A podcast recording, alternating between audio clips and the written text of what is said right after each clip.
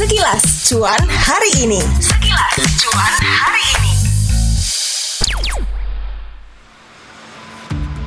Hai hai hai, balik lagi barengan gue Indra Saputra yang bakal nemenin lo di sekilas cuan hari ini. Gue kali ini mau ngasih tahu kalau inflasi tinggi ini gara-gara harga minyak mentah turun. Nah, sebelum mendengarkan podcast kali ini, jangan lupa untuk follow dan kasih rating terbaik lo untuk podcast cuan di Spotify. Terus nyalain notifikasinya biar lo makin update kalau ada episode terbaru yang tayang setiap Rabu dan juga Jumat. Jangan lupa juga untuk follow Instagram @medio by KG Media dan @motion975fm. Guys, guys, harga minyak mentah dunia mengalami penurunan pada perdagangan di hari Rabu, 22 Februari waktu setempat atau Kamis pagi waktu Indonesia Barat nih. Tapi ya, FYI aja, setiap pergerakan harga minyak ini pasti dibayangi sama tingginya inflasi dan bikin kekhawatiran permintaan nih. Gue dapat info dari CNBC kalau harga minyak mentah berjangka Brent dan West Texas Intermediate atau WTI turun 3% nih. Masing-masingnya jadi 80,6 dolar Amerika Serikat per barrel dan 74,05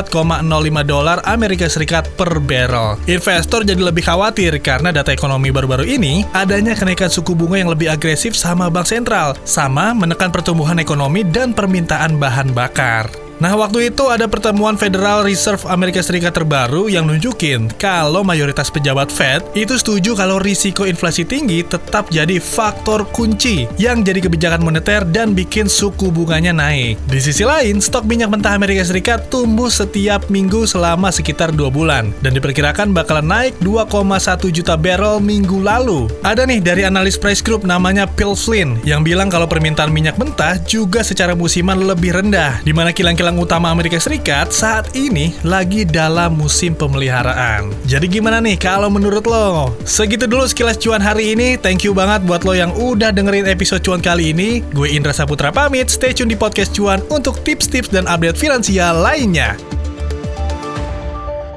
Itu dia sekilas cuan hari ini. Tungguin episode cuan berikutnya. Tungguin episode cuan berikutnya.